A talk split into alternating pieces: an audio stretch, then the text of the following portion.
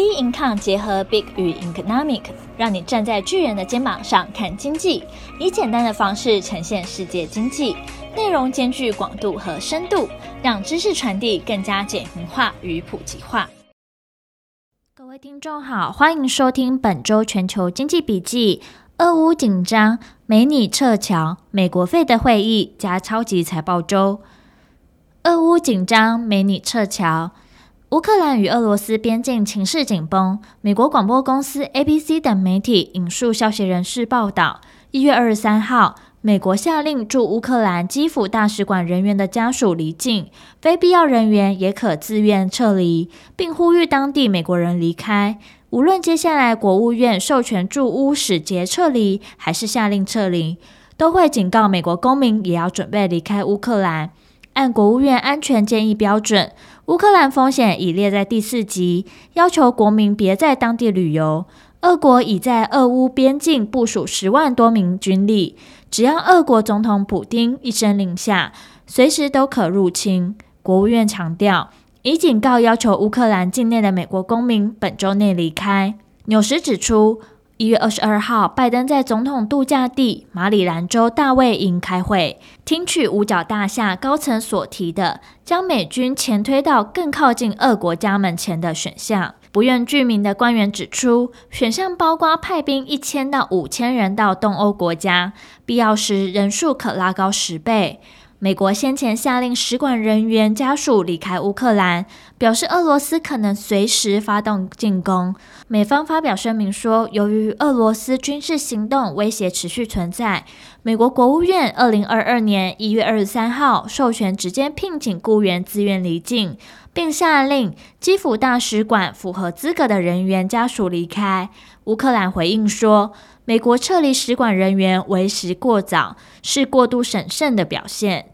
英国也于一月二十四号开始撤离驻乌克兰使馆人员，提高俄国可能入侵乌克兰的紧张氛围。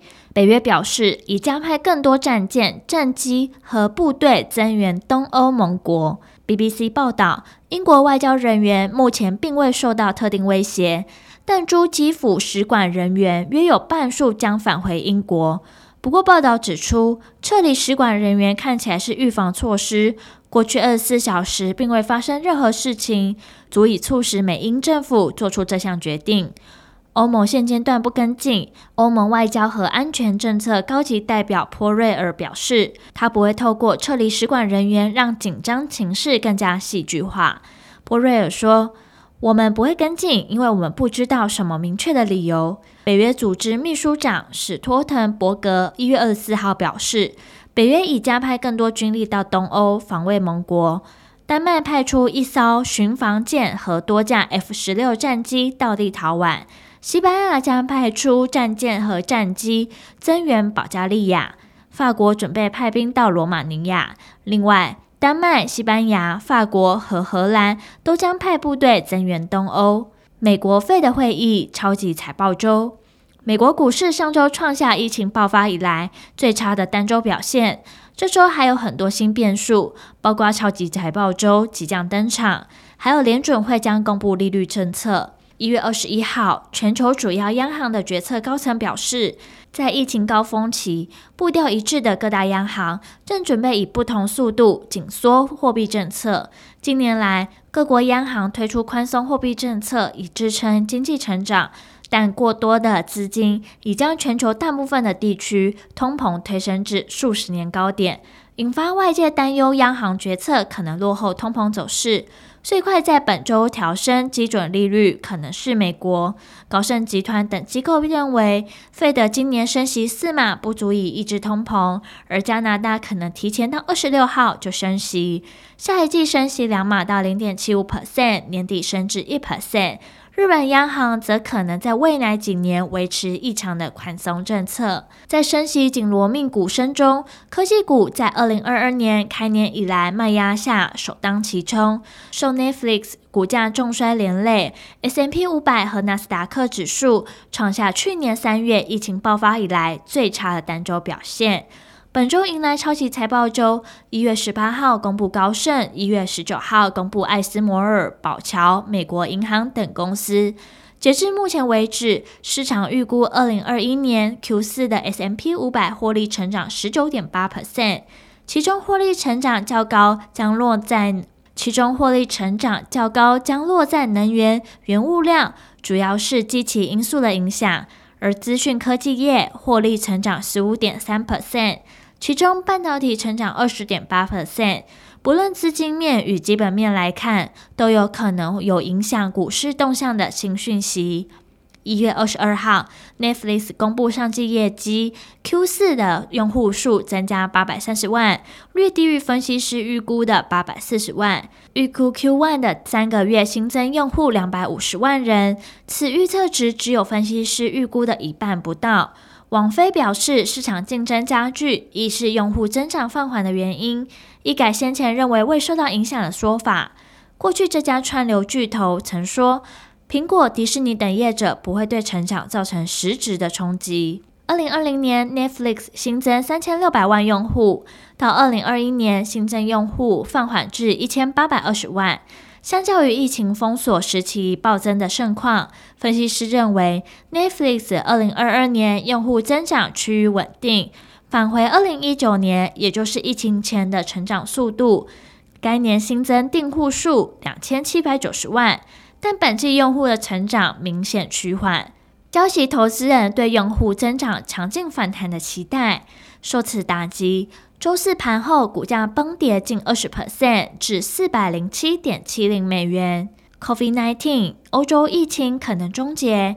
一月二十三号，世界卫生组织欧洲区主任克鲁格表示，欧洲正走向一场疫情最后的阶段，这似乎是合理的。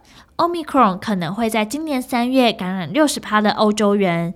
Omicron 变种病毒已将 COVID-19 疫情推入新阶段。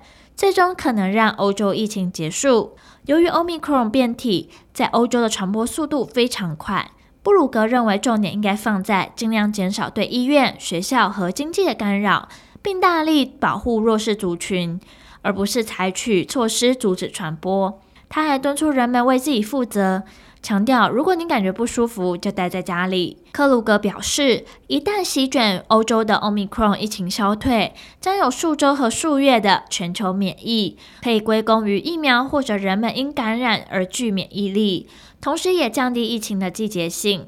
因此，预计新冠疫情可能在年底前会卷土重来，但在那之前会有一段时间的平静，仍存在不确定性。不过，他也警告说，随着 Omicron 的广泛传播，其他变体仍可能出现。一月二十四号，WHO 召开年度执行委员会议，谭德赛在开幕致辞时也表示，他二零二零年一月三十号宣布，COVID-19 构成国际突发公卫事件将满两年，并强调当时中国以外病例不到一百例，且没有死亡病例。两年后，全球共有约三亿五千万例确诊病例，逾五百五十万人死亡。同时，也表示如果各国采取全面作为抗疫，今年有望结束疫情大流行的严重阶段。但这需达成各国七十趴人口接种疫苗的目标，且民众均能获得诊断、氧气和抗病毒药物，以有效的管理降低死亡率。随着预估疫情大流行可能结束的同时，制药大厂美国辉瑞执行长博尔拉也预测，世界将在几个月内恢复到接近正常的状态。辉瑞正努力要生产出一种涵盖所有新冠变种病毒，一年打一次。因此，病毒不会被根除，未来多年都伴随着我们。而对抗 COVID-19 疫情，一年注射一次疫苗会比更高频率施打追加剂来得好。因为辉瑞大药厂与德国生技公司的 COVID-19 疫苗已显示出在预防 Omicron 变异株的引发了重症和死亡仍有效，但较不足以预防感染。而后续的市场走势仍需持续关注将公布的重要经济数据。本周重要经济数据公布时程将公布在 bin con 官方网站上。本周全球经济笔记，我们下周见。